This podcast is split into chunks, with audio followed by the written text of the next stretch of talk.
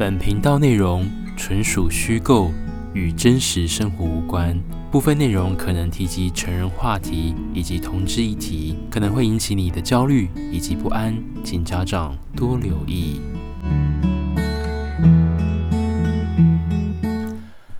Hello，我是 Gene，很开心又空中跟大家见面了。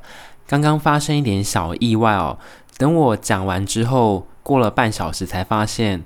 我的这支录音笔刚刚没有电了，所以我刚刚讲的那一三半个小时的故事全部都没有了，所以只好再重新讲一次哦。在上一集当中，我跟建筑工人大战三回合之后，在凌晨的四点半，我又回到澳洲 Cullen Vale 的 KFC 的停车场这边。我下车之后，慢慢的走回家，一路上面非常的紧张跟不安哦。因为我怕他可能会跟踪我回家，也许是我自己多想，或是美国 Netflix 的恐怖电影院看太多了，我都会不时回头看一下有没有人跟踪，或是故意绕进错的小巷子多等五分钟。原本走路只要十二分钟的回家，我这次多花了二十分钟，故意左绕右绕，看看有没有人会跟在我背后。确定我平安之后呢，我立刻躲进我的 Cullen Vale 的房子里面，好好的休息哦。早晨的阳光五点钟。看起来特别的有一种淡淡的哀伤哦。人家说做完事情之后体力特别的劳累，尤其是整晚都没有睡，加上第三回合的缴出我的弹药，实在是四个字：精尽人亡，可以这么说吧。老天爷啊，请让早上的阳光洗去我身上的罪孽吧。我立刻冲进浴室里面，赶快洗了热水澡，马上昏睡三十分钟之后，早上八点我还是爬了起来，继续做我的早餐哦。这时候我觉得。有点小感冒，但是可能是昨晚睡不好吧，我也不太在意了。又过了几天，住在北边的 Asplin 小镇的 James 又传讯息给我说：“Gene，how's going？你最近过得如何啊？”依照我之前跟 James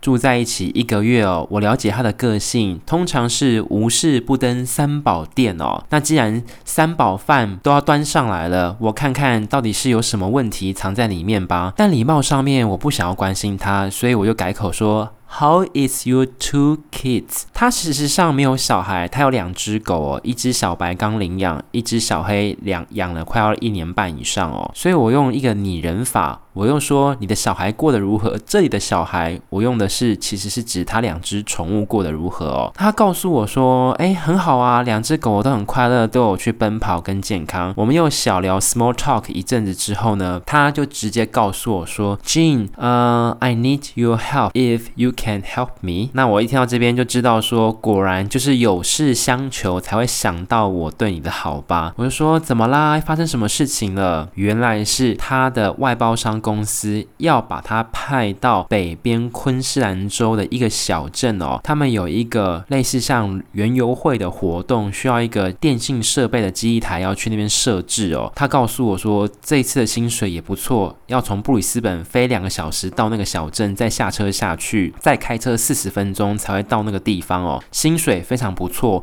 他很需要这份工作，因为只要出差五天哦，薪水的话应该我不是我是不清楚实际可以赚多少，但是听得出他的声音当中真的是急迫需要这笔收入来付他们家两只宠物的狗粮的钱哦。我就说好吧，没有问题，那我就。过去帮你们从礼拜一照顾到礼拜五，这只狗狗，反正你礼拜六就会从 Winton 小镇飞回布里斯本了嘛。他说对，没有问题。所以当下呢，我就直接一口气就答应了他们哦。所以礼拜一的早上，他就开着车准备来接我回去他北边的地方。从南边开到北边，大概要一个小时又二十五分钟的时间哦。毕竟这次他有求于我，开过来载我不为过吧。所以呢，我就把我的家当跟七天的衣服呢准备好，放在他车上，就到他家里面了。到他北。北边 Asplin 小镇的时候呢，我前脚准备刚踏进他们家的草皮，两只狗儿已经闻到我身上的味道，可能想起我的好吧，非常的疯狂的吠叫跟跑来跑去，跟牛尾巴，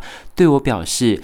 Welcome back, buddy. Where are you going? 我知道我消失了一阵子，但你也知道，情感的事情跟宠物的感情是两者是分开的哦。虽然呢，我看到狗很开心，但是心里面呢有点小不平衡的原因，是因为我在南边的房子的房租还是要继续缴钱的，是没有办法。所以呢，我来帮忙 James 照顾他狗儿七天，等于我南边的房子继续要损失房租，这个没有办法。身为台湾人，在澳洲旅游，就代表了是澳洲的旅游的国民外交哦。我希望能够留下好的印象给澳洲白人，这样子能够为两边加分不少哦。或者是如果哪一天我又回到了澳洲，遇到了什么状况，我真的需要紧急有人帮的时候，至少还有一个人情在那边可以替我协助哦。我是如此想的。至于有没有想要在跟 James 复合这件事情，我是慎重考虑。但是看在狗的面子上面，我是愿意帮忙照顾两只宠物的。毕竟狗比男人还要好，容易相处多了，是不是呢？James。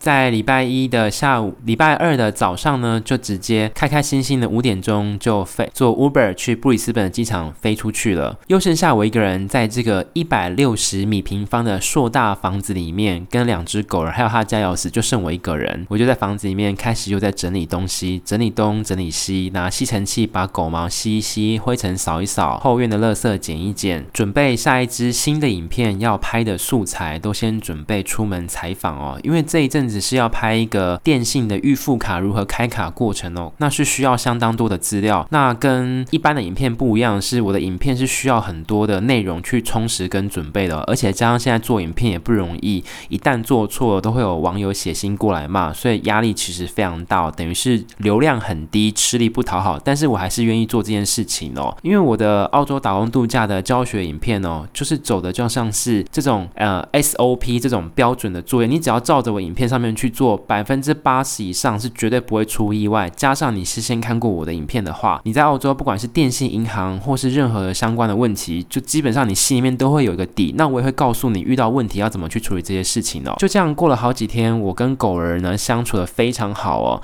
带狗去散步啊、游玩啊，然后解开绳子的时候抠他们回来，他们也会比 James 好听多了。礼拜四一大早，我先把狗喂饱之后呢，我立刻把我的衣服、床单所有的东西都洗过一遍。晾在外面哦。到了下午四五点的时候呢，衣服干得差不多，我先收进来。晚上呢，我再把狗喂完之后呢，我先搭公车，把所有的行囊都再坐一个半钟头的公车回到我南边 Cala Vale Sunnybank 的的华人区间我租的房子。我一回到家，我中国的房东说：“Gene，您怎回来了？不是要跟 James 再重温旧梦吗？”我就说：“啊。”别了吧，不要变成噩梦就好了。我这次是情意相挺，不是真的要重温旧梦，好吗？他说：“那你等一下要今晚住这儿吗？”我说：“没有，等一下还要回去晚上看狗。”他说：“你也太牺牲了吧？台湾的男孩在恋爱当中都是这么牺牲的吗？”我说：“这不叫牺牲，这叫做大爱无私的奉献。希望我今天所做一切，以后来日可以嫁给澳洲任何一个白人。”得到我的真爱哦，就算是一个福报的累积吧。所以呢，我放好东西之后，过了半小时，我又再坐公车，又坐了一个半小时，再回到北边的 Aspley 小镇。下车之后，再走十五分钟公车路线，再回到我的租屋地方啊。礼拜五的晚上，James 终于从 Winton 的北边小镇飞回了布里斯本。我看着他到家之后呢，我就简单的跟他寒暄，装作若无其事，说：“哎，过得不错啊，哇，你工作好棒哦，你工作。”照片哇，那个电线啊，机设备都架设得很好，大家都反应得不错，我都给他支持跟鼓励哦。聊了一个半小时之后呢，我突然跟起身说：“James，那你的狗跟房子都非常好，没有问题。床单我全部洗过，地板今天早上也吸过扫过，家具都整理好了。那我等一下我要准备回家。”他说：“等等，那我载你回去吧。”我说：“真的不用了，我现在真的想要自己坐公车回家。”他就显露失望，他说：“诶，你不在这边晚上睡一个。”晚晚上吗？隔天早上我再把你载回家好了。我就跟他讲说没有关系，呃，我东西都已经先整理好了，我等一下就准备要搭公车要回去了，因为公车就在你家附近嘛，我走路十五分钟就到了。那公车可能等下快来了，我真的要先回家。他说你真的不想要待一个晚上吗？我说不了，我还有其他的事情要执行。临走前，James 在门口背对着我，再问了我一次。俊下个礼拜周末你有空吗？如果可以，要不要出来一起喝杯咖啡，顺便去爱养中心看看我妈好吗？此时此刻，我真的是百感交集。如果当初你真的对我好一点的话，我也许就不会搬走了。但现在的我，木已成舟，生米煮成熟饭。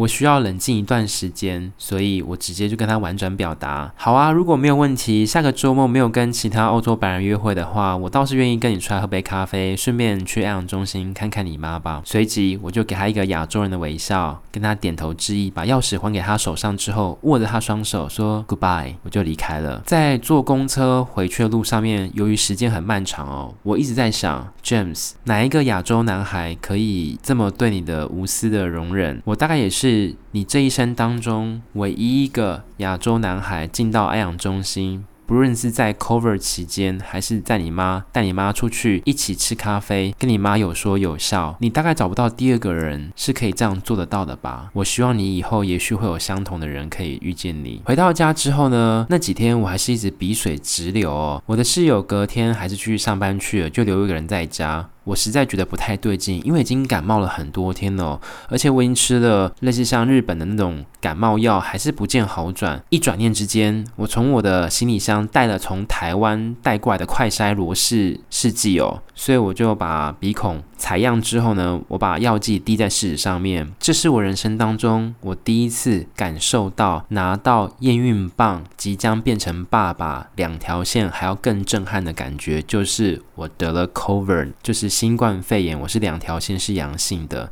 因为那时候我是使用旅游签证在澳洲，我没有任何的当地的医疗保险，我也不是公民，也没有任何的这个可以去 GP 看医生哦。我真的很担心我会死在澳洲。如果是在澳洲白人床上面死掉，那也就算了。可是是感染 Cover，这也太过悲伤了吧？所以那一整天我焦虑到爆炸，我几乎都吃不下。晚上呢，另外一个室友回来之后呢，我就说：“哎，那个你之前不是跟你老公都得过 Cover 吗？那你们怎么好的？”他说：“哦，我们哦。”那时候两个夫妻都得 COVID，然后我们去看医生的时候，医生也很瞎，叫我们吃原厂的普拿疼，一天吃四颗，一次吃十天就会好了。我们就真的这样做，然后我们也咳了十天，然后呢，第十天我们快筛就变成阴性了，我们就好了，就变成免疫战士了。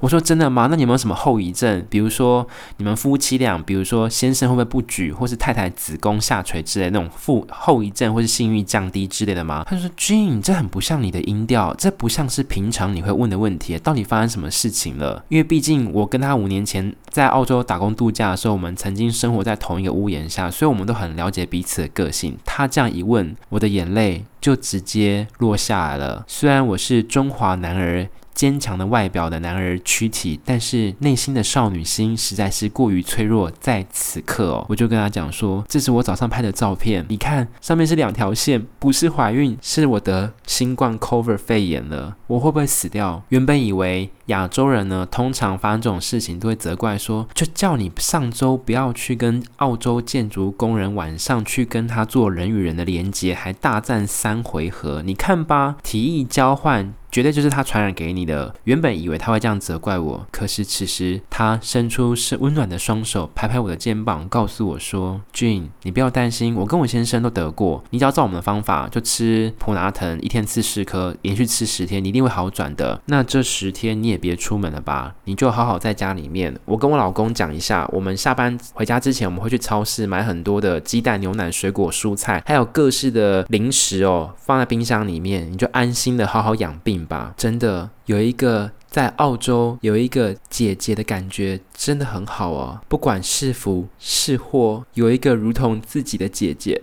在澳洲扶相扶持，这一刻我感到非常的幸福哦。我非常谢谢对方这样的如此用心的照顾我，我实在是难以回报。同一时间，在七月份的时候。台湾 CDC 还是有登机之前需要三天七十二小时的 PCR 阴性证明，所以这不就表示我从七月一号开始，我完全都不能再有任何认识出门的机会了。因为如果上飞机之前，我又不幸的再度被验出来是阳性的话，我的机票就会直接泡汤，而且当时已经快要接近九十天的旅游观光签了，我一定要出境，不然我可能会让我的护照也会让台湾的护照留下一个不好的记录。我不想要害其他人的信用评分降低，我自己的也是。所以我当时告诉我说：“好吧，至少你玩了两个月，那最后一个月就好好的修身养性吧。”所以就在那七天当中，我真的是吃了超多的普拿疼，喝了大量的水，都待在家里面。我真的都没有出门，然后穿的超暖的，突然感觉我的精。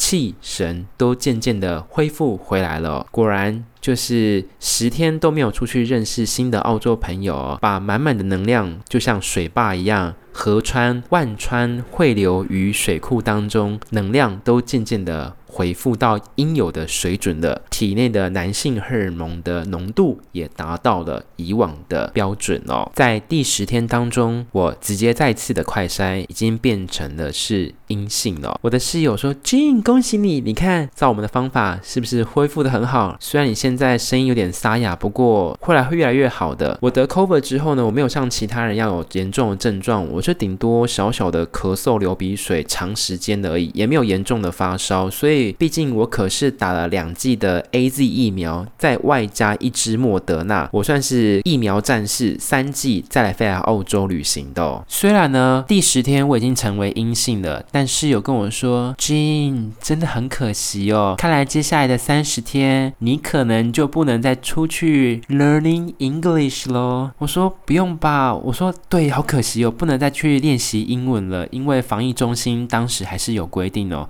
我一定要保持健。健康才能是顺利筛检阴性，才可以回到台湾哦。不知道当时是不是因为有做了许多好事情，或是积了很多福报。又隔了两天，我看台湾的新闻，后来台湾的 CDC 防疫中心过几天有发一个新的规定，只要你是台湾的公民，或是有台湾的相关签证入境的话，登机之前。不需要再提供七十二小时 PCR 的阴性证明。对我而言，马上就省下五十块的澳币去做快筛的这个检验报告之外，我学习英文的课程呢就不会再中断了。我一看到这个消息，立刻再打开我的 Grinder 教软体，寻找下一个的英文的练习对象了。感谢上苍给我这么好的机会，剩下的最后的三十天，把握好每一天的好好时光，加紧练习英文的脚步哦。所以其实这个影集我要告诉大家，其实得新冠哦，如果你有打过疫苗之后呢，你只要打满三剂。其实基本上你不用太担心哦，就像是普通的小感冒，就算你被筛出来是阳性呢，其实，在台湾或者在澳洲。各自两边都有很好的医疗照顾哦，所以你不用担心。只是我人在澳洲的时候，毕竟我只是旅客，我也不想要就是耗费太大的医疗资源哦。因为对澳洲人来讲，cover 已经是非常稀松平常，就像是诶，你有没有感冒？有时候他们还会开玩笑说，诶，你得过了，没有得过，那还真真是稀奇呢。我是 Jin，谢谢你今天的收听，我们下次空中再跟你相见喽，拜拜。